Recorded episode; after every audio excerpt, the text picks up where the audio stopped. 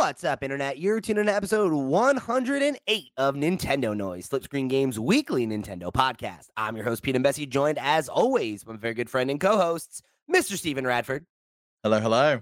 and Miss Sierra Plus Ultra. Hi. All right, so Sierra, you got away with it last week, right? we had to have you back on this week because it's new Nintendo hardware talk, baby. Let's go. there is no escaping it. No, this is your lot in life until the next console comes out. And then, of course, oh yeah. maybe most- a year into that that life cycle, then we'll be talking about the Switch 3. Right. A year? Exactly. You think a year? A year from now? No, you, like you think it's only it's going to be a year in before people start talking about the next one. People start talking Ah. about the next one as soon as that thing drops. No, you're right, but I mean, I'm, I think we got a little bit of time. We'll see. We'll see. Maybe, maybe you're Can right. you? I can't even imagine what the two's gonna be like. We're gonna get a three. That's crazy. Yeah, it's you know, it's it's almost time. It's almost time to start speculating about the Nintendo Switch 3. but today we're gonna we're gonna keep it to Nintendo Switch 2 because we've got a, a ton of of news like we talked about last week that came out. There's some updates to that story. I'm excited to jump into all that. But before we get into any of that, we got some drama to report on because of course you you can't make it a month or two uh, on this here show without having to talk a little bit about the FTC and Xbox's acquisition of Activision Blizzard because of course we got some more juicy goss has has leaked uh, and a ton more of Xbox stuff that we, we won't even talk about today. But for our purposes, we have one email from back in 2020 that has been making the rounds today about Phil Spencer and some of the other leadership at Microsoft talking about acquiring Nintendo. And of course, we knew this. We know that that was the thing they've talked about. We know that they made an offer at one point and they were laughed out of the room. We know that this is a That was a long time ago, a long like, time ago. A long right. time ago. That was original Xbox era that you're talking about there. With like Uh-huh. you know late nineties, early two thousands.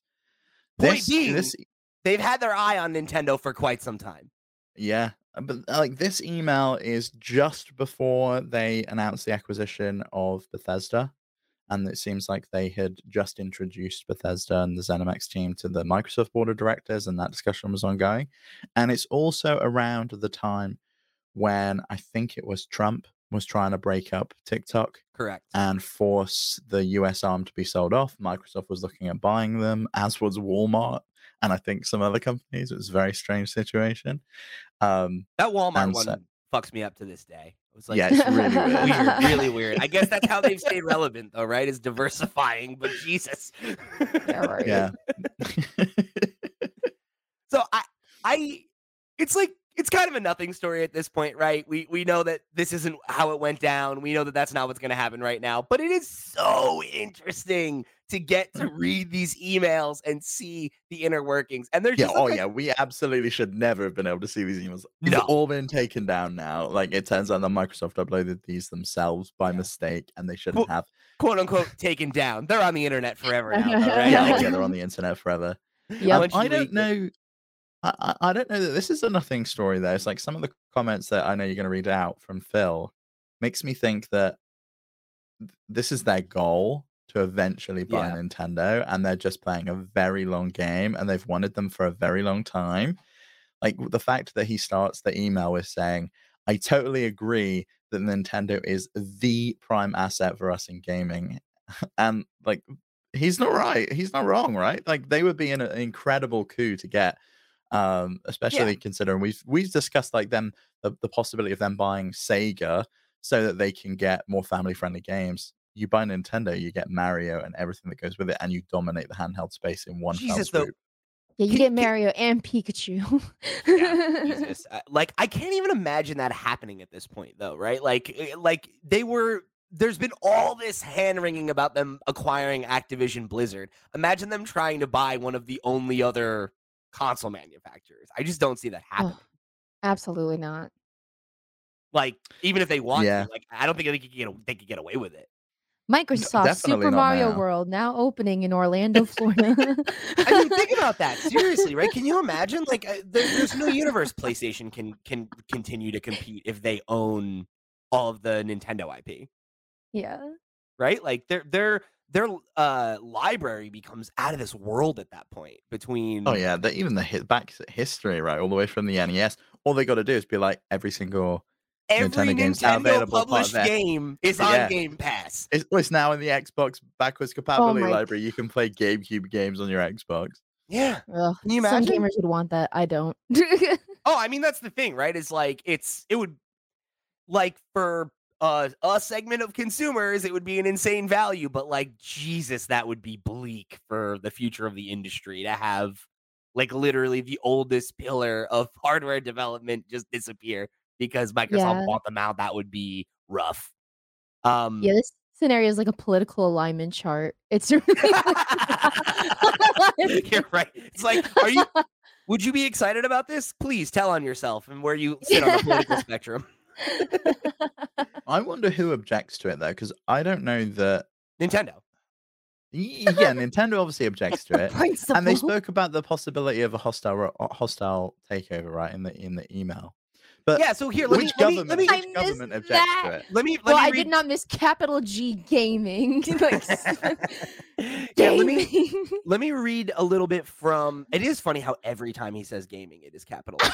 That's actually really funny. I didn't realize that before right now. Uh, so so he's talking about basically why it doesn't make sense, right? And he says, "I've had numerous numerous conversations with the LT leadership team of Nintendo about higher uh, about tighter collaboration and feel like if any US company would have a chance with Nintendo, we are probably in the best position. The unfortunate or fortunate for Nintendo situation is that Nintendo is sitting on a big pile of cash. They have a board of directors that until recently has not pushed for further increases in market growth or stock appreciation. I say until recently, as our former Microsoft board of director member, ValueAct has been heavily acquiring shares of Nintendo, and I've kept in touch with Mason Morfitt at, as he's been acquiring. So then they talk a little bit about like as they buy more stock, that could create opportunities for us. And he says, without that catalyst, I don't see an angle to a near term mutually agreeable merger of Nintendo and Microsoft. And I don't think a hostile action would be a good move. So we are playing the long game. Right. And to take that back, I, I, I don't think a hostile takeover would be viable. I think, like, given all of the like heat on them right now, them aggressively trying to acquire, you know, one of the only legitimate competitors they have in the market is like, I. What I did you see the other that email happening. from the other email from Phil where he said that they don't see them as a console manufacturer and they don't see the Switch as a console. It's a handheld gaming device. Yeah, but they're wrong. So I think that would be their argument in in court. sure. But it's it's who objects to it. Does the US government object to Yeah. a US company buying a foreign Japanese company? Do they care about that? I don't think Do it's they about it. do they care about, about a US company getting bigger or do they or does another country like Japan object to it? I mean, I think Japan would object to it, but I don't think it has to do with them being a foreign country. I think it has to do with Nintendo of America being one of the, you know, biggest publishers of video games in this country, right? Like, I think regardless, like, if you want to argue that the Switch and the Xbox are like not analogous devices, like, I think that's fine. Like, you can argue that the handheld market is different than the home market, but the idea that they're not competitors and that like one of them no longer producing consoles and no longer producing exclusive software for their own hardware and instead uh, making exclusive software for now one of the two remaining competitors in the market there's no argument there that that doesn't diminish competition that that doesn't potentially harm the future of the industry that it's not problematic for consumers that it doesn't reduce consumer choice like I, I don't see how you make a single argument that that's the case right? Whereas like we've talked till the cows came home about why as much as I don't like it, I don't think the Activision Blizzard thing is like damaging to competition in the industry like on its face, right? Like it's it's not like it's not damaging to consumers, it's damaging to Microsoft's competition, which was Right. the argument that I think the judge came back with. It- it- It's clear it's damaging to Sony, but it's Sure, not damaging but you got to draw the line somewhere, right? Because it's like at Yeah. the end of the day, you can't limit companies from doing things that are damaging to the competitors. That's what a free market is, right? Like my X, Xbox is making every effort they can to claw themselves from third place, right? And like they have to take swings at Sony to do that, you know? And like uh, you can argue that. Whereas like just straight up acquiring, you know, the number one or number two, depending on which metrics you're looking at, player in the space is totally that is like the definition of consolidation, right? Mhm. yeah, I mean this is this is crazy, right? Because in this email they talk about acquiring ZeniMax or Bethesda, which we know they they did, and the board of directors approved that deal. But Phil also got pre-approval to buy Nintendo and Warner Brothers. And Valve. Uh, Warner and and potentially Valve. Like Valve is in brackets, like comes up as a, a possibility. I can't see that Gabe sells to Microsoft. Maybe he does. Maybe that's his retirement. it plan does say though with Valve, like Valve's in a parenthetical, but it says the board of directors has seen the full write up on Nintendo and Valve, and they're fully supportive of either if the opportunity arises. yeah, yeah. As am I. And then they straight up, like you said, they straight up said they're like, we'll buy all three of them if it pans out. Whatever. Yeah, they- they're fine doing all three of these deals if they make sense. Crazy. I won't Um, say Warner Brothers or Zeni is Nintendo, but both are for sale and gettable by us if things align. Crazy. And like the WB thing's funny because he's going on about how it's like there's not really that much value there because you don't own the IP, you just get the studios, and it's like yeah, he even spoke. There was another document that came out where they they like basically decided against Warner Brothers because of the negative press around Crunch and them not wanting to push the teams too hard, so that they wouldn't be able to like they, they, they didn't want to buy it because of the negative press around Crunch, basically. Well, and it's like, what do you do with them? Like, these are all studios that are like the, the thing that they're most valuable for doing is working on IP that has weight, right? Like, Yeah, I, the I don't, Lego games, like you Yeah. know, does or like the, the? Batman games, or like now that you know the the Turf Wizard game, right? It's like that that game sold because of the IP. Those games sell because people fuck with Batman or they like Lego, right? Like, it's not. And no shade at these teams, right? Like Rocksteady makes great games or whatever, but like, you know, the value is the IP. You know, that's why you're Right. buying Nintendo. You're buying Nintendo because you want Mario. Right. Uh, so I do just want to we'll we'll put a pin in this and move on. Uh, but the the way that Phil ended the email, I thought was funny. He goes, "I love this discussion and value you looking at the opportunities here. At some point, getting Nintendo would be a career moment, and I honestly believe a good move for both companies. It's just taking a long time for Nintendo to see their future exists off of their own hardware. A long time. Smiley face.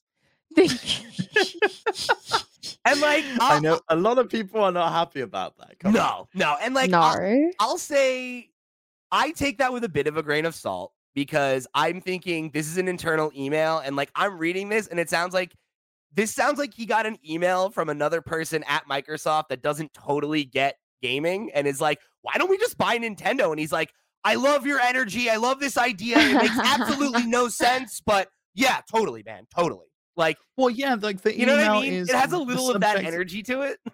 The, yeah. the subject is random thought, and I cannot imagine working somewhere where a random thought is, "Shall we buy one of the biggest companies?" And that's what I'm saying, right? Like his response to me feels like he's trying to be respectful to someone who's like, "Yeah, bro, of course I fucking bought about thought about buying Nintendo. If that was an option, we would have done it." You know? hmm Yeah, I get that. I mean, you see the, the you see kind of a little bit of what he's replying to with the TikTok stuff, right? I, I I just love the they they chat so much in emails, and maybe it's because Microsoft makes Outlook, and they're just like, oh, we've got to use this product. I don't know any other company. Where's the where they're Teams just chat? It's like oh, the, the Teams chat was when they were talking about the the PlayStation browser, but like it's just bizarre to me how chatty they are in emails. I just I want to send like one word answers back, but these people are writing books in that in Can their I be emails. can I be an executive at Microsoft and just like s- email Phil and be like, "What if we bought Sega?" Does that we Random think thought. about that? Can I get that He's job? gonna suggest buying random things because I'm like- like, I'm just thinking, just thinking out loud here, Phil. What if we just buy PlayStation? We own both consoles. Can we do that? That we thought about that one. We got the market cap, surely. All right, so let me ask you two before before we move on to talk about the Nintendo Switch 2. Do you think that the future? Do you think Nintendo hasn't realized that the future of their uh, software is off of their own hardware? Do you think that's where we're Uh, at? to some extent, yeah, I do think that there is a lot of un, untapped potential that the future isn't on their hardware. Their future's at their theme parks and on the big screen and uh, in TV shows. But I think they've realized that, and I think they are capitalizing on that in uh, in other ways. And I think they see themselves as an entertainment company now and not a console maker, and they want to be more diverse. And I think this email probably comes from an era where that wasn't so apparent and that wasn't so clear. But in the last few years, Yeah. with the creation of Nintendo Pictures and the opening of the theme parks, that's become more clear. And I think that makes Nintendo even further away from Microsoft's reach than it was in 2020. Yeah, I, I'm aligned. I think. Um, I mean, I definitely. I don't know that I fully agree with everything you're saying in terms of I think Nintendo still thinks of themselves as a video game company first, but I definitely think that you're right. Like you're totally right that, that looking at all the diversification that they've been doing in the last, like Sierra said, the theme park, right? Like you said, the movies, like those are things that are like they made a billion dollar movie last year and they're probably going to make 10 15 more of those things over the next decade right and like i guarantee several of them will probably bring in a ton of money and they must see the value in leveraging their ip in all these different ways and making something like mario more than just a video game right because it can be so much more um and i think they see that you know and uh i think you're right where it's like you know, Phil made the comment about them sitting on this mound of cash.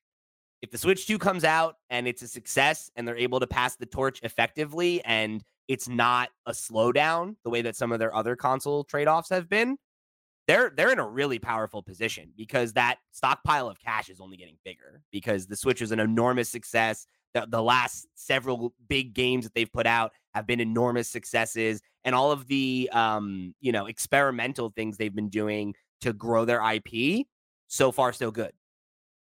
Yeah. Yeah, and that mound of cash, I think, is im- im- an important thing in being their war chest against a hostile takeover, because they can do share buybacks with that cash, and they can purchase those shares of other people to get more on their side to eliminate the possibility of, of a hostile takeover, whether that's from ValueAct, whether that's from Microsoft, whether that's from um, that that fund, right? The I think it's a Saudi Arabian fund that is buying up all the shares in in um, Nintendo. Yeah, I think they own like ten of percent of the company now or something like that. Yeah, And that's the thing though. You're right. Like they have the capital to buy that stock back easily if they need to. Um so yeah, I mean they only I think really the only reason that they were uh being aggressive about selling stock was probably to bring in the money that they needed to get the theme park off the ground, to get the movies off the ground. And now that those things have happened and they're successful and they're making money, you know, maybe maybe they have that flexibility again. Yeah, in terms of brand, like Nintendo's untouchable at the moment. And I guess that's something that Microsoft just couldn't forecast back then when these emails were written. So, I mean, like, I just can't even see the merger making sense from like a marketing perspective No. No, I, I think if anything or the like- acquisition. sorry.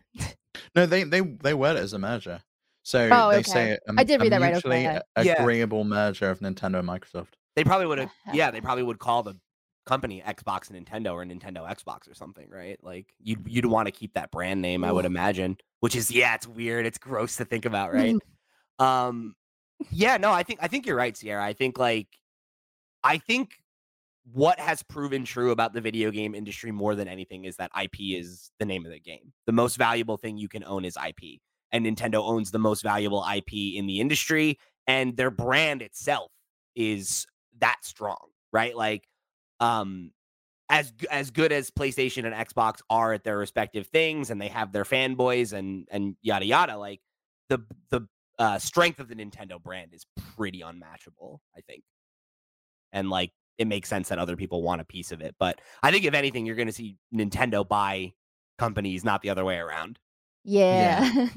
But before we move on from this email, I do want to ask you both: Do you think this stuff coming out and being leaked in this way, do you think this harms relationships between Microsoft and Nintendo? Phil spoke about in the email that you know they are one of the only US companies that would have a chance with Nintendo. Uh, do you think that this kind of hurts them and makes it seem like they are trying to kind of butter them up to buy them in the future? I don't want to speak too soon, but I would say I think it is bad for them because what little because Nintendo famously a pretty secretive company, right? Japanese uh companies tend to hold things closer to their chest than Western companies in general, but Nintendo notoriously tight-lipped. One thing I do know is that there was a point where Nintendo uh was working with Netflix to develop a Star Fox show that was going to be a puppet based like Star Fox program that was going to be influenced by the style of short that they made for E3 2015, whatever it was. Who knows? Uh, but around the time of the last Star Fox game. And literally, the only reason that that project does not exist and never came to fruition was because it leaked. And Nintendo decided that because Netflix had leaked this information, or that somebody at Netflix had leaked this information, that they were a company they could not trust uh, to work with them on their IP as a partner. So, like, you know, grain of salt, that was a long time ago. Some of that leadership isn't present anymore. Like, modern Nintendo does make certain moves that Nintendo from 10 years ago, I don't think would make. So who knows, right? Maybe the value of working with Xbox outweighs, you know, whatever slight or whatever they would interpret this as. But I wouldn't be surprised if this rubbed them the wrong way. And if it does make them think, like, okay, well, maybe we're going to keep you at a bit more of an arm's length than we were before. yeah, this just this email alone like oozes arrogance from Phil Spencer. Like I this would rub me the wrong way if I was working at Nintendo. Even if like the talks like, you know, like didn't exist or like were amicable, I don't know. Even if things were much more uh friendly back then, I just seeing this now I'd be like, mm, definitely leaves a bad taste in my mouth. Right? It it's leaves like, a bad oh, taste you... in my mouth just like not having anything to do with the situation. It's like you think you're gonna buy us? Okay. Yeah. Sure. Yeah. Or really just like I think the arrogance of your hardware is inferior, it's crappy. You you should be coming over to our hardware. Interesting, because ours outsells yours it. two to one. So you're right, yeah. Yeah, the average consumer does not fucking care about how high powered the hardware is. like, it's like, is the future of your company on your hardware Xbox? I think that's a better question, isn't it? Yeah. anyway. All right, let's let's let's jump into this the Switch 2 conversation because we got a lot to get into and I want to I want to make sure we get to it all because there have been rumors the last couple weeks circling, right, that Nintendo showed off new hardware, the Switch successor Switch 2 at Gamescom a few weeks ago and this story's ebbed and flowed a little bit. We talked about it right as it was breaking back a couple weeks back because we had Chris uh, Brandrick, friend of the show from Switch Weekly, uh, and Overkill. He was on the show. He had been at Gamescom and it was like, you know, I haven't talked to anybody that saw it. I didn't hear anything. Like, who knows?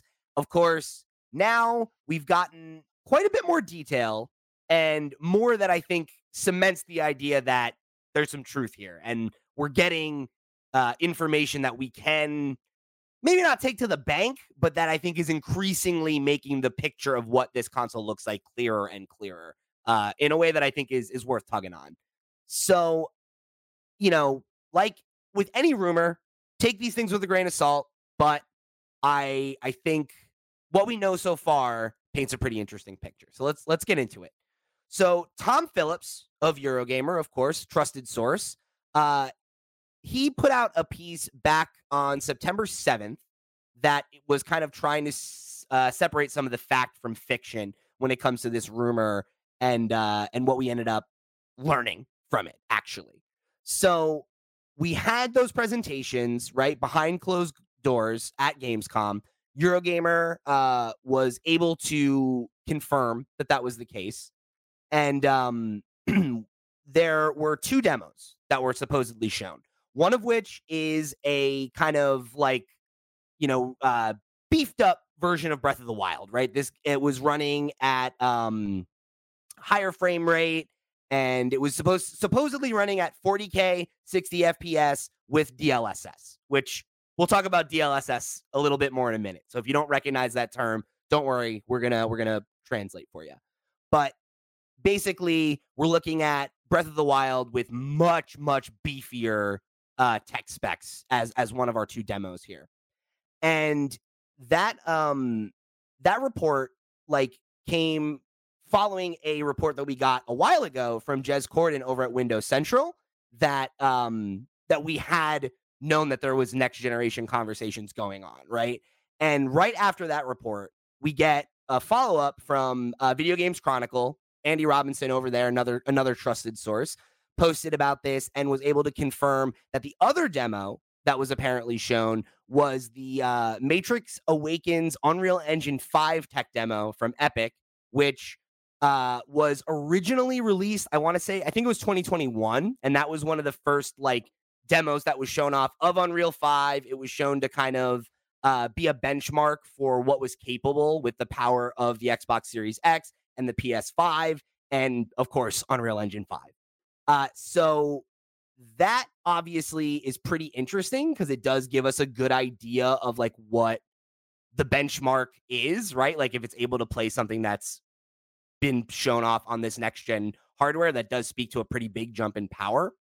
And we got a bit of uh, a bit of context on kind of what's going on uh, behind the scenes to make this run. That it has less to do with the Switch 2's raw power and more to do with some uh, technology that Nintendo's been developing that we've we've learned a little bit about here and there, but now it's all starting to come together and kind of paint a picture of how these different things will work together to bring the experience that we should expect on Switch 2, right?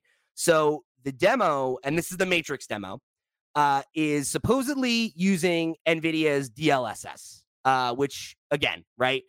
Steve, what does that stand for? Deep learning super sampling. Thank you, Steve. So, uh, deep learning super sampling is up, upscaling technology, essentially, right?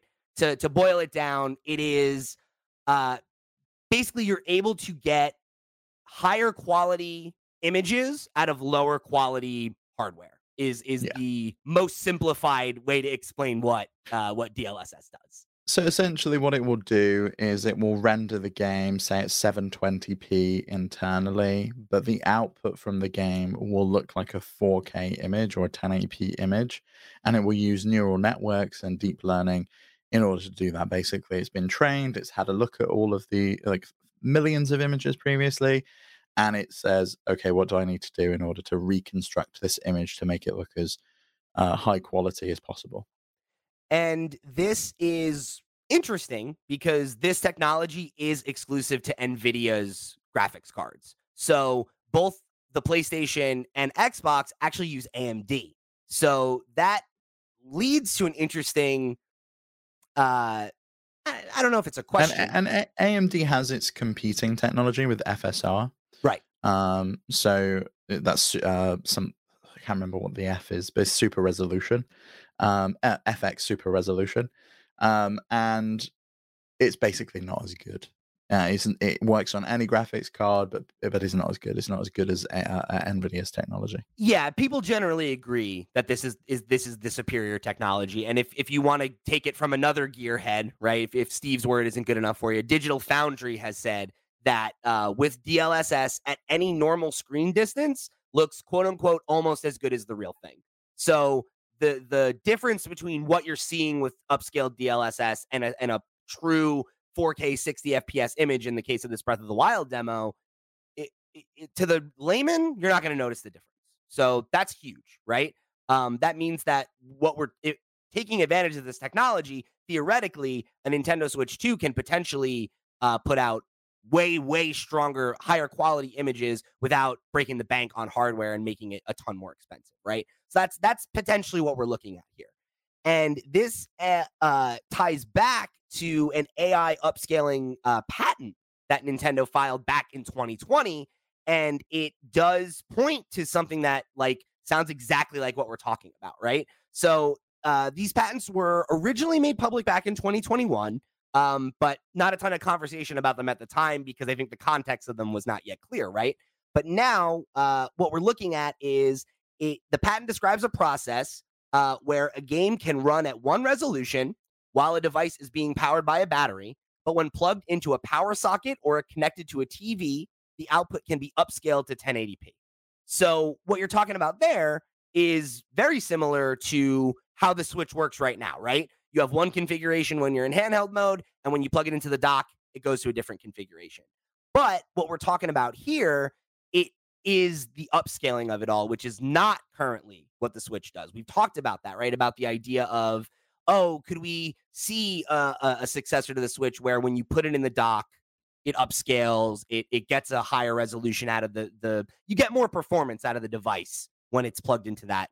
And that's essentially what we're talking about here, right? Like there's a diagram in that patent that shows a 540p image being upscaled to a 1080p one. And it does mention that other upscaling processes, including upscaling to 4K, would be possible.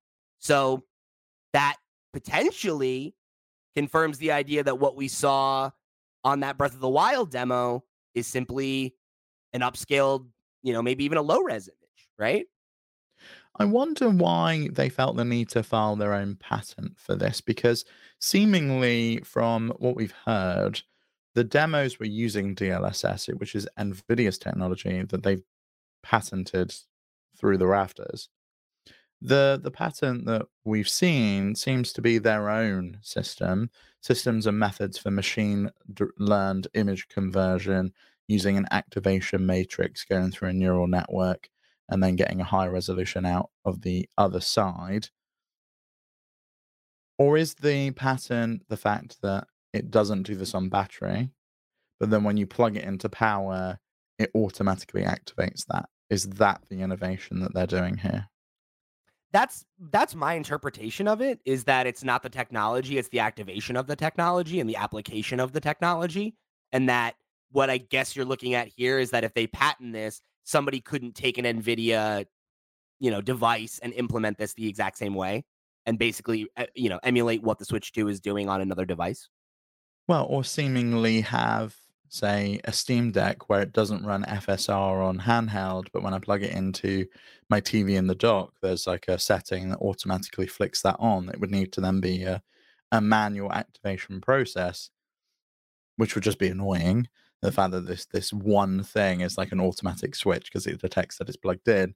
I also wonder if this is just one of those things where they're just like, oh, we had this idea, let's patent this, and we're not going to use it because I think it would be a real shame for DLSS to only be utilized when it's being plugged into the TV and when it's on on power. It seems like that would be a really good thing to have on handheld as well, especially considering, you know, we've seen games that run better docked than on handheld already. Handheld is where sometimes games struggle, and I would want to have the very best experience on both handheld and docked, and I think DLSS will uh, enable them to provide that. I guess one doesn't preclude the other, though, right? Like this system existing doesn't mean that they couldn't be using it in handheld. It's just more that when it's plugged in, it can take advantage of this upscaling technology. Yeah, but the I guess it's going to up whether it's upscaling to the internal screen resolution. Maybe they're always natively outputting to that internal screen. I don't that's, know. That's I guess the question, right? Is like, is it natively 540 and when you're in handheld, it's outputting at 720, but then when you plug it in, it outputs at 1080, or you know, like, or you know what I mean? Like, is it is yeah. it that kind of thing where some level of upscaling is always going on, but the application of it is dependent on, you know, how you're using it at that time? Yeah. Yeah, I don't know. I mean, it's, it's interesting. We'll find out if this is even even a thing they utilize. I know uh, that was one of the rumors. Was that you know the original Switch dock might have some kind of eGPU or Yeah. something built in, which I don't think they're ever going to go down that route. It seems like it's going to be too expensive. table that for a second because there's a couple other details here that I think are, are worth pointing out. Um, so there was uh, another person who who reported on the same story with their own sources, and it was uh, Universo Nintendo editor in chief Necro Felipe, and uh, per his sources, he was able to say that the version of DLSS shown running on the new uh, Nintendo hardware was DLSS 3.1 and not DLSS 3.5, and mentioned that ray tracing is pos- possible on Nintendo Switch 2, and that the retail version will come with 12 gigabytes of RAM. So those are some claims we have right now. Obviously, take them with a grain of salt, but it does speak to you know a, a very different power profile than what we're used to right now. Um, That's and like then huge jump in Yeah. in RAM alone. That's like three times what the yeah, the, the Switch current model has currently was three, gonna four ask. gig. Yeah. Four, Four. four gig. Um, but that's shared between video RAM, I believe, and also just standard RAM that Yeah. the CPU can utilize. So 12 gigs is a, is a chunky thing. I think that's what the Series X has. Yeah, check check that out. Uh, Um, six, Series X has 16 gigabytes of RAM. That's pretty good. Um, you know, so you're getting close up to, to what it, what it is. O- Of course, it might be DDR5 instead of DDR6. It might be slower RAM. It might be all sorts of stuff. You know, just because of it's got to run on battery, it might not be as uh, performative. Uh, but even still, 12 gigs is a, a massive step up. And the fact that ray, we're even discussing ray tracing on a handheld when we're really yet to see that in very many games on the the big consoles, the Series X and the PlayStation 5. Like, there's always a question as to is it going to support ray tracing? Do I have to give up quality mode in order to get ray tracing in there? I think most people are just like, I mean, eh, whatever. I think part of it speaks to the fact that, like, by all accounts, Nvidia handles it better. Oh yeah, the uh, the Nvidia's uh, uh, chips can handle ray tracing way better than AMD stuff. And I think it- it's it shows that Nintendo's partnership with them is really paying off. You know that like th- Hundred percent. very mutually beneficial. Um, and I this is again grain of salt, but one of the folks who's talked about this story and has been you know involved in the leaks and the reporting is uh the leaker Nate the Hate. Right, we talked about him on the show last week. He uh, also added context that um, the ray tracing that was shown off in the Matrix demo was quote unquote identical, if not better, than the PS5 and the Xbox Series X. So Uh, Which is to be expected. Uh, So if it's the is it the Matrix Awakens demo that he he was sus- Yes. specifically talking about? So I believe in Unreal Engine 5 in that demo, all of that ray tracing was done in software uh, and not hardware accelerated through the chip. Uh, I might be wrong, um, but I believe Lumen, which is Unreal Engine 5's lighting technology, there's Lumen and Nanite, the two big, big new technologies and innovations in Unreal Engine 5. Lumen was very much software uh, based, and I would imagine that they've they've now hardware accelerated that. Uh, Fortnite runs on Unreal Engine 5 that uses Lumen. I believe that that's hardware accelerated now, but that, this was a very early demo. I mean, I, I just think like the idea that we're seeing something that is on that has parity with those devices is impressive, right? Like that's worthwhile context, but I don't think anyone's expecting the Nintendo Switch 2 to be anywhere near those devices in terms I, of I power. wasn't expecting ray tracing to be even discussed. Like, right? it never even out of my mind. I was like, oh, you know, this is just going to be a slightly more powerful Nintendo Switch, and if it can run the games that is at the same frame rate, but it looks nicer, then great. So I, Because I mean, not even gonna have an OLED screen, right? It's gonna be like a regular. it won't have an OLED at launch, Yeah, right? won't yeah, I think I think they said it was. I feel like we had that somewhere. LCD, yeah, said to have an LCD screen, and we'll still have cartridge slots. That was like the last update we had on, on the Right, hardware. Yeah. So yeah. I'm interested to hear what you think about that, Sierra. Like you, you seem to react to that that level of power. Like, is that is that a big surprise for you? Like, what where were you thinking it was going to sit in terms of of benchmarks? Like, is that something you're excited to hear? I don't know. I wanted handheld to be like 10. Is it currently a 1080? Like whatever it's currently the at now. one's 720.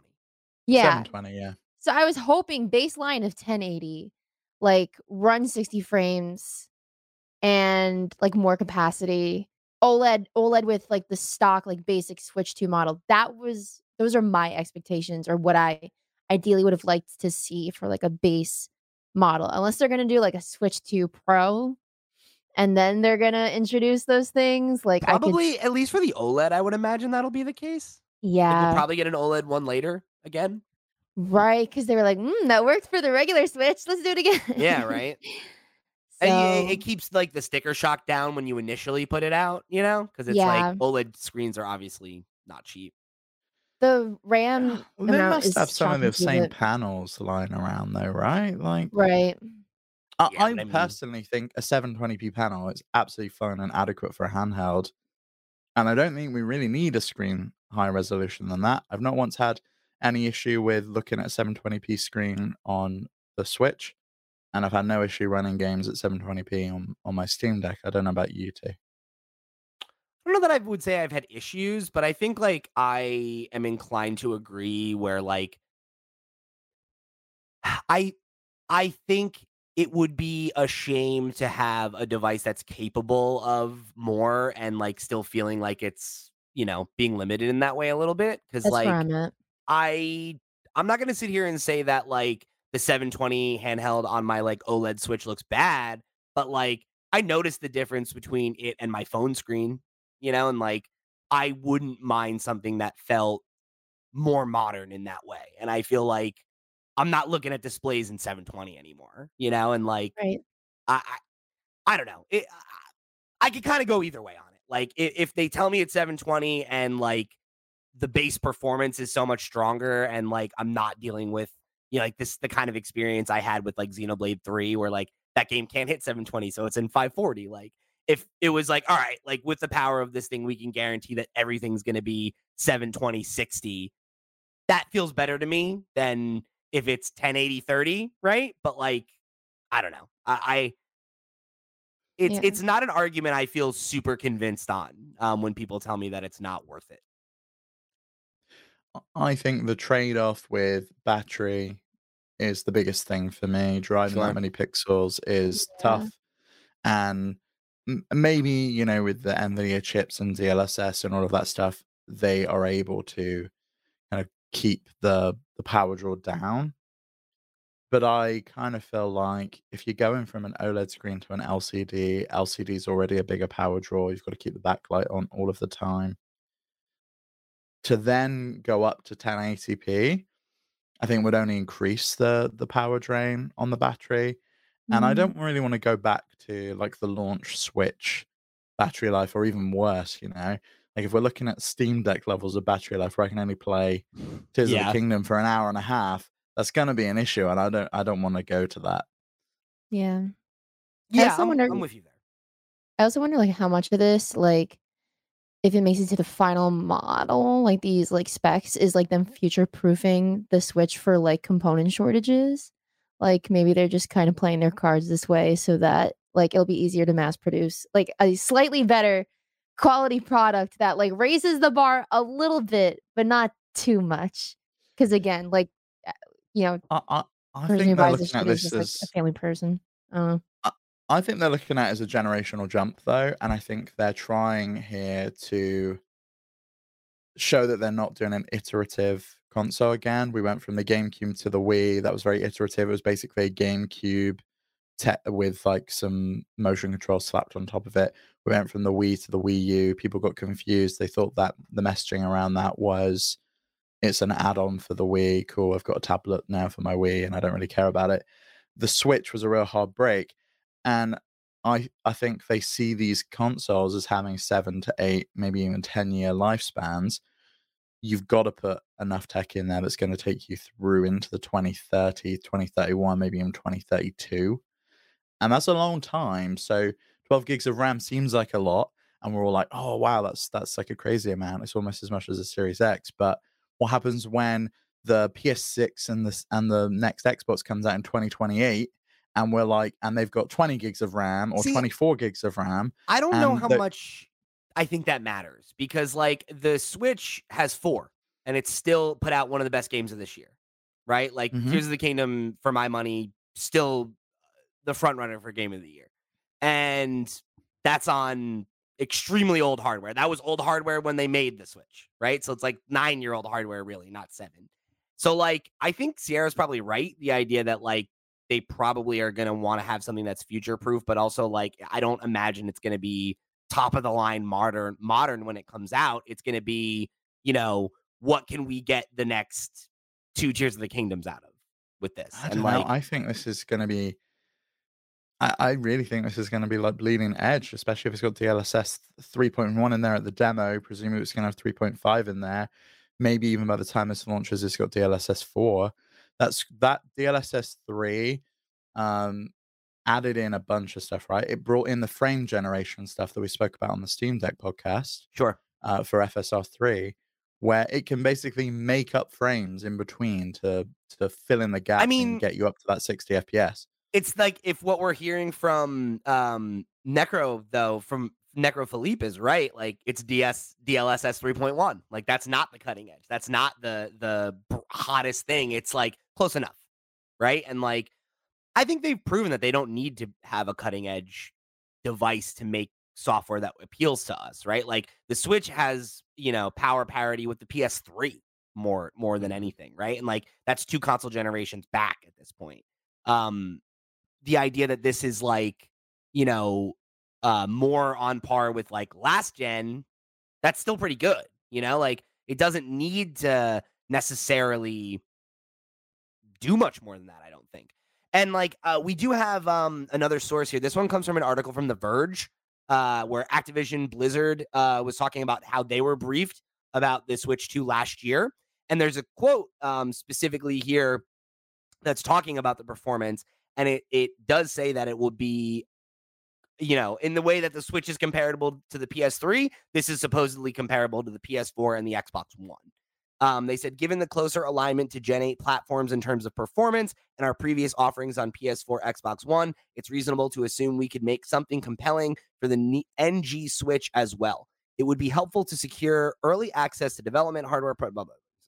Activision talking about developing for it, right? But we have a specific uh, mention of its benchmark being on par with those devices. And I mean, look at how good something like The Last of Us Part 2 looks or Ghost of Tsushima or something like that, right? Like you can get really incredible, beautiful, powerful games. You, you can make hardware. them look even better though, because you can run those games at at 30 FPS or a lower resolution and use DLSS to fill in the gaps, right? Those right. games on PS4 had to output at 900p, 1080p, 1440p, depending on what console you're running them on PS4, or PS4 Pro you can output that at 540p and say DLSS work your magic, make this look like 1080p or make this look like 4K and give it to me at running at 30 frames per second or 60 frames per second and it seemingly can do it. It's pretty incredible.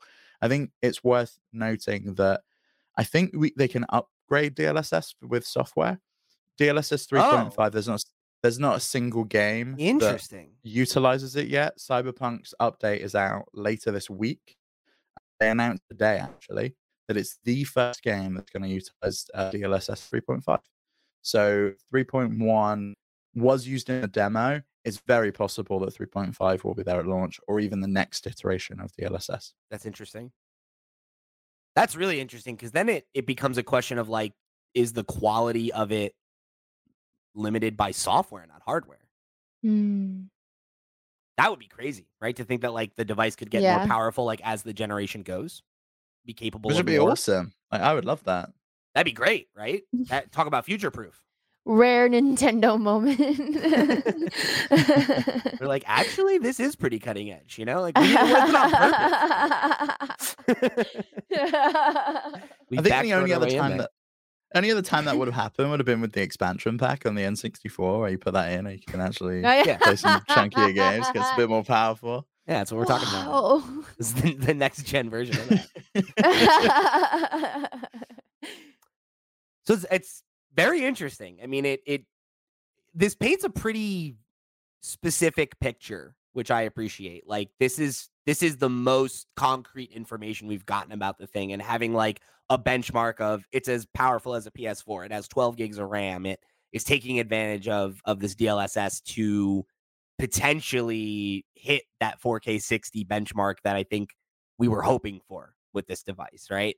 Um it's exciting. It's a lot of exciting information and, and it really does make you think about you know what more they can unlock and what more they can figure out with uh with this much more power under the hood and like what that means for you know, um, like the overworld of the next Zelda game or like what it means for like, you know, the next Mario game and how many like individual moons you could get on a map or things like that, right? Like there's so much um that goes into having that extra processing power aside from just like the game looks better, the game runs smoother, right? Like to me that's one of the most exciting things about like the current gen consoles is like having depth of world and like having worlds feel more filled in and having more random encounters and having more um you know not making the world bigger making thing. the world deeper yeah Make, and making it feel more rich because you know that is one thing with um I think Tears of the Kingdom that I did notice was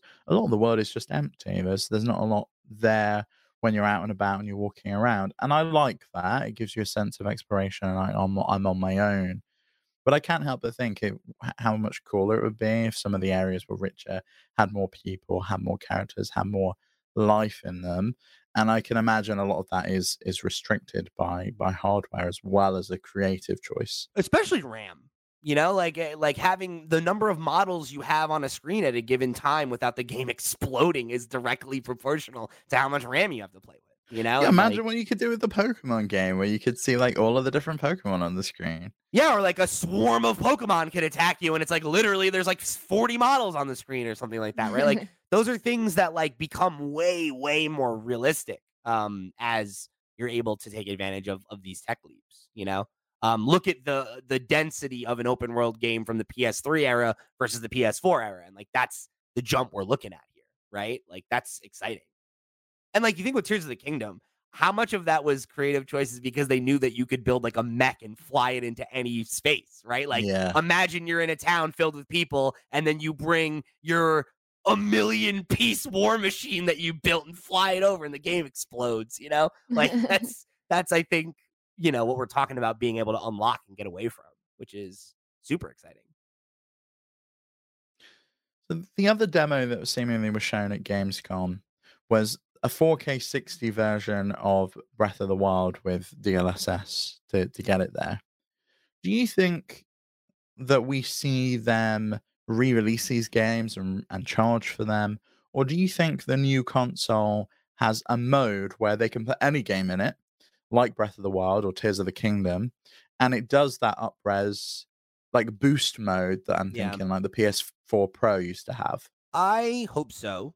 Um they they did say that the intent of this was to be a demo and not that they didn't have plans to like re-release the game commercially in this form. So I don't know if they're saying that because they're like, hey, like don't get your hopes up. This isn't a product, or because there's some kind of solution like you mentioned. But I mean, it's Nintendo, right? Like they're happy to charge you for the same game 30 times. I have a hard time imagining they're going to give you anything for free, but maybe, maybe that's like maybe maybe that's how you sell the idea of uh this being a continuation of your Switch library is like, hey, like you already bought into the Switch ecosystem. If you buy the Switch 2, all your games are backwards compatible and they get upscale. Like that could be. That could be a thing and like that could be a way to try and encourage that existing market to adopt the the shiny new toy, right? Of like, oh, look, you could yeah, you're already you're still playing Tears of the Kingdom. Great. Now you can play at 60 FPS. Wouldn't you want that? Like that does speak to a certain person. Would that be enough for you to like buy in Sierra if, if all of a sudden Pokemon ran nicely and looked all right? Oh God, yeah. I mean, uh, come on, they got me. They've had me since birth. but I would be more of an evangelist for Nintendo, of a vocal evangelist if they could pull that off. I think it does help sell the hardware. Like that was an argument I was making um, to all the naysayers when Steve and I bought our like. Yeah, I mean that that that had a lackluster launch lineup for the Series X and the PS5. Like there were a couple of good games, but it was the quality of life. It's like yeah, but I can now run my games with like auto HDR and frame rate yeah. boost on the Series X, and they like they play whatever, great. Whatever current gen game I was gonna play this fall anyway, I'm gonna shave off like fucking an hour every time I play it from not sitting at loading screens. Like that makes a difference, you know? And, and I think yeah. if if there is a situation where you're like, oh, okay, there's maybe there's one big launch game and I don't care about it, or I'm waiting for the fall, I'm waiting for this, I'm waiting for that. That could be the thing that pushes you over of like, yeah, but like like, you're playing Mario a while ago again. Why not? Yeah, you're playing Mario Kart. Don't you want to play in 60 FPS, like 4K? like, it's cool, right? Like, I mean, like for them to implement those changes and actually like like uh like upscale the hardware on like the Switch 2 in a meaningful way. Like it also communicates how they feel about the consumer and like what has been the notorious outlook everyone fucking memes about like Nintendo does not give a fuck. So yeah, it would, it would we also can't hold our breath. Big PR win for sure. Yeah, you're right. Yeah. And it's an easy talking point, right? When you're like, oh, like, what, you know, why, why do you want to upgrade? Why do you want to move over when your Switch is just fine? It's like, well, you got this. Yeah. That's pretty cool. Yeah. Not to mention, hey, there's this game that's coming out and it's exclusive, or hey, or you know, you could you could mm-hmm. play Metroid Prime 4 on your old Switch, but it 4K 60 on your new Switch. I like that works. It just does, right? Like I I, I do think I hope that I hope that they look at it that way. I hope that they're ready to like do something more conventional and just be like, it is called the Nintendo Switch 2. It is backwards compatible. Like, uh, you know, like and sell it in that very simple, straightforward way, right? Because it clearly works. There's a reason that the PS5 has such strong. It's like, oh, you owned a four, cool. Buy the five. Oh, okay, great. It's a higher number. That's better. Immediately understandable. Oh, know, I've all my games come that. over with me. Okay, great. Immediately understand. Like it just makes sense, you know? Uh, even yeah, even phones do it. Like even even phones. I know that the the higher number iPhone that came out this year is newer than last year's. iPhone. 14 is bigger than 13. I understand that. It's Great. like it's like it's cool. Just do that. Uh, I'm calling it the Switch NG from now on though because I like that name. And uh, you know, it's it's we've got nothing better to call it. Switch Pro, Switch Two, New Switch, Super Switch. Like what the hell are we gonna call this? If if NG Switch is good enough for Bobby and Furukawa, I'm calling it the NG Switch. no, called the NX. That was a cool code name. Bring it back. NX was a really cool code. Yeah. name. NX It is really gonna give it to you. yeah. Come on. I mean, Revolution, Revolution was a better name than the Wii as well. I still think All Revo- the code names are cool, yeah. Better. I mean, Dolphin leaves a little bit to be decided, but Ah, I mean, I don't know. I feel like that's not a bad name for a video game console. Because they should name it like an energy drink. I'm trying to think of like ridiculous naming conventions. Uh, the s- no, I'm not gonna. Never mind. no, you gotta say it now. You gotta say it. like the switch, but like you know when you make like energy drinks like alcoholic, but it's like hard seltzer, like hard hard, energy.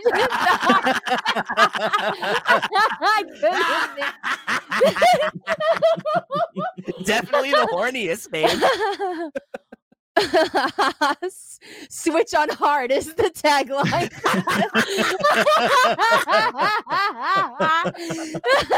No matter way, no matter which way you play, switch hard.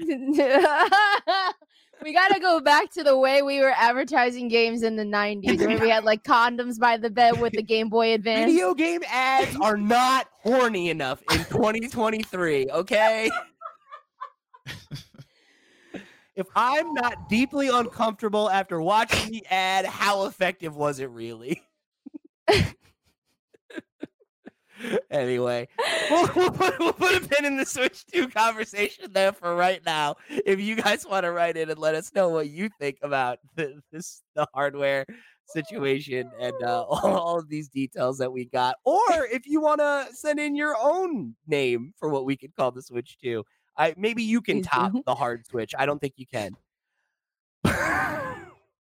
Wait, that actually you can't top the hard Switch because it's okay. Anyway, uh, we're gonna talk more about Someone's dad listens to the show. Steve's dad listens to the show. I'm sorry, Andy. So, uh, happy anniversary, by the way. Uh, so, we're going to talk more about more this- than my mum's in the room when my dad's listening. Usually, that makes it even worse. I appreciate all the support. Thank you for the thank you, the Radfords. Uh, so we're gonna talk more about Nintendo hardware in just a second here. But let me oh remind you Oh that this God. episode of Nintendo Noise is brought to you by our Patreon producers for the month of September. You all kept these mics hot and brought this incredible program to the folks at home. They're Thank you very so hot much. today, apparently. Yeah, very hot. We're too hot to handle today, and it's all thanks to you. Thank you so much, Arnold J. River, Christopher Valence, Earth Visitor, Gabriel Asselmeyer, aka Sobi, Snack and Go, Ty the Dude, and Waka Hula. Y'all are the realest of the real, and we greatly appreciate your support of all the hot nonsense we do here at Flip Screen Games. Remember, if you want to go and show your support just like they did, if you want to go above and beyond just like they did and help keep these mics and lights hot, get the show early, get a bunch of perks and goodies, you can find our Patreon, our Discord, our email address, and so much more over at flipscreen.games. Again, that's our website. Go over there, click on some stuff. However, you choose to get involved, it helps us out a ton and it won't cost you a pretty penny unless you want to go above and beyond to show your support over on Patreon. However, you choose to, thank you. We're back. We're doing more stuff. Whew. That was a we got through it. We got through the plugs, gang. Tough plugs. we, are we losing you again? I'm lost. Come back, come back. All right, reel me back in. Reel me back in. Okay, so Switch 2. the Nintendo Switch console, not the only thing getting a refresh if this patent is to be believed, because Nintendo has, of course, filed a patent that suggests they are working on a brand new Joy-Con that will take uh, advantage of the Hall effect style joysticks that we know from the folks over at GuliKit. So, uh, if you're not familiar, um, well, I, if you're a longtime listener, you should be familiar with GuliKit. Steve's talked about them a lot. They are a independent, uh, you know, hardware developer that created these magnetic style uh, Hall effect joysticks.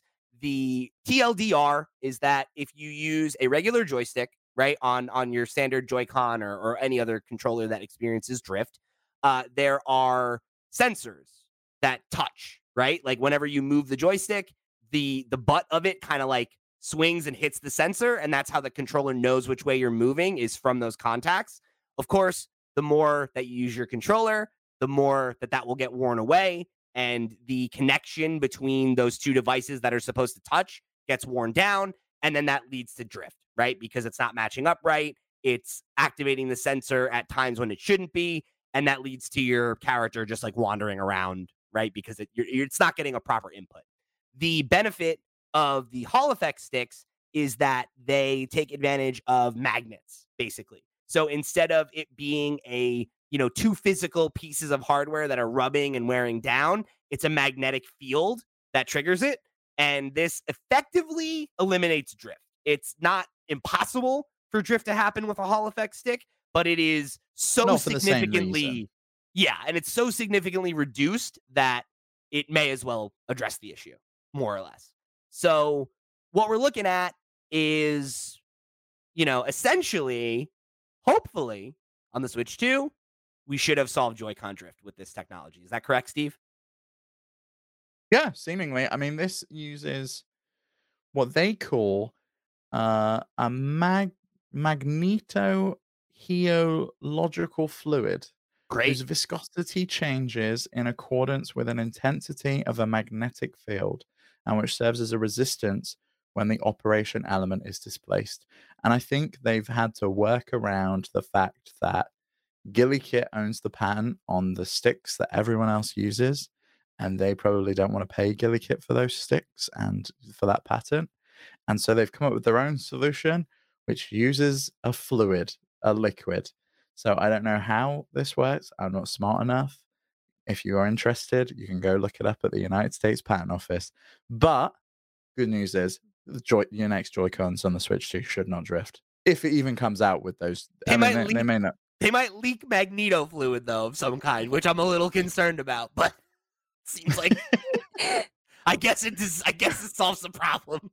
Every Nintendo Switch comes with a fun little beverage.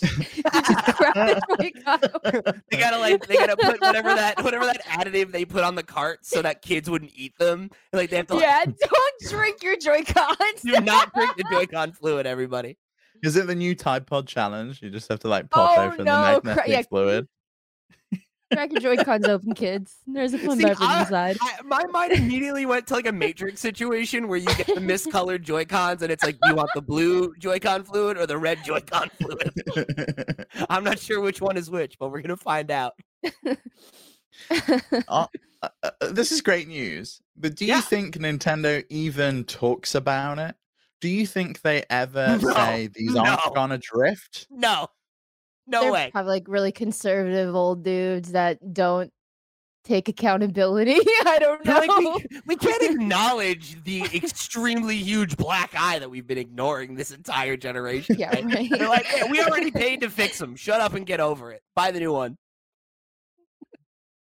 Yeah, I don't, Yeah. I don't, I don't think so. I don't think they acknowledge it. I think they're just going to be like, with our new, like they'll talk about it, but they won't talk about why it's relevant or that it's like, you know, going to address this problem. I don't think. Imagine Yeah. they still have to like allow like there's a still a problem and people still have to send their Joy Cons in to get like repaired as a service by Nintendo. Uh, I wouldn't, I wouldn't hold out. You know, that might happen. I feel like if there's anything wrong with them, they're gonna have to do that because people are gonna be like, "Are you fucking kidding me? Again? Yeah. I bought another set of these. Now they're Again? ninety dollars with inflation." Yeah, so I'm, I'm reading more into this fluid. and it seems fucking cool. And delicious. Apparently, the, uh, the patent says that you may be able to change the viscosity of the fluid so that the user can feel greater resistance force in some instances. like with hardware, you can do that. Apparently, you So can can. they use it- can. Sorry. What the? F- so you could use it like a DualSense? Yeah, I guess so. Like you can. I, it's the sticks themselves, right? So you'd be able to tighten them up or make them looser. that's Maybe cool. you could make it so you couldn't like push forwards and pull back. Yeah. Whoa, that's interesting. That could be really So this cool. this fluid's really cool. I'm I'm into the fluid now. The magneto rheological Magneto fluid. fluid, right? I got it. Yeah. I've seen the X Men movies. So, you know, it's uh, it's why they had, they put him in the they put him in the plastic box because if he's too close to another person, he could pull all the iron out of their blood. So you got to watch out for that. What and plastic stops the magnetic field. Well, he only he, is he that- can only contract he can only control metal. So he's into plastic, then he's he's in a plastic box. He can't get out. But I'm fairly sure magnets work through metal if they're strong enough. Not if it's really thick plastic. Okay. Okay. Yeah. All right, we're It's- gonna have to have a science project episode where we test this. Military grade plastic. we need dude. MythBusters Magneto edition where we get like a big like m- a plastic box and we put one of these new Joy Cons inside and we can see if we can like suck the liquid out of the giant magnet. See if the Joy-Con can kill you from the other side of the glass. All right, so we're gonna we're gonna close this show out with uh, one more little one more little story that I want to touch on for y'all. Uh, so we have the second seventy dollar Nintendo Switch game, and it is Mortal Kombat One, and uh, it is it's getting it's getting a little controversial. Again, it's it's it's got some heat uh, today because people are not super stoked with uh, the the the quality of of the game on Switch and asking for seventy dollars for this game. Uh, you know, is rubbing some people the wrong way. When I read this, I thought by Mortal Kombat 1, it was the original game from 1992 that they were trying to charge $70 from. But I realize now, because I've seen this at some of Jeff's events, that that's not the case. They've just rebooted it, right? yeah, Yeah. they're like it is the, the first in a new series of a new Mortal Kombat like you've never seen before. Yeah, they're they're doing like a, a soft timeline thing where it's like, okay, the timeline got reset at the end of the last game, and now, you know, uh the guy who used to be like the main guy, he's become like a god, and the guy who used to be the main god, he's like the young guy. It's just like Sub Zero and you know, um Scorpion have always been enemies. Now they're brothers. So it's like it's like a little ultimate universe refresh kind of thing. You know, we're we're shaking the pieces up. But I'm They're- watching some of the videos. I That was was saying, you see this, in that you see this video? You seen this game video? Why that- are they just walking on different, like, they're like walking past each other? Like, what is going on? It's uh Bacon Sore of Astora is the Twitter user who posted this video that I was just sharing, and it is not. It's not good. It's not good. The the like. So there's a. I, I guess it's like a it's a sinking issue, where like the the characters are are getting knocked out of the plane that they're supposed to be on, and like he was basically walking into the back of the level, which is where the like the uh I forget there's like a new um there's a new gimmick in this game where you can like have a, a character back you up and like you can tag them in to like do an attack. And I'm guessing that that's where they're supposed to be, and they jump out from there to do their attack. And for whatever reason, he's like clipping through and, and going back into it. And it's like there's just like a lot of like weird stuff um, that people have been talking about uh, with within like the first couple hours of testing it, where it's just like it's got a lot of problems. Um, there's like issues of like characters getting like stuck in a part of the level. There's issues of people saying that like hair or fabric will get stuck and then the model will keep moving. Um, there's been issues where uh like characters will like stretch across the street screen while they're trying to like rubber band to where they're supposed to be. Um, there's like it, high latency problems with like the menus. There's issues with like uh, it taking several seconds to switch between characters, which is again a thing that's supposed to be like a button press. Um, there, there's a whole t- tutorial. Uh, they, it's it's called the fifth positioning tutorial. Again, I'm not totally sure on what's going on there yet, so I, context is escaping me there. I'm imagining that's one of the game modes. Uh, it's impossible to complete right now because of bugs that are are like very very glaring. They say it is. Uh, this is from Twisted Voxel. Uh, their report saying it's impossible to complete due to glaring bugs. Does not bode well. Uh, completely missing a mode. Apparently, this invasions mode is not there, and the Switch players have to wait for the whole season one content in a matter of weeks.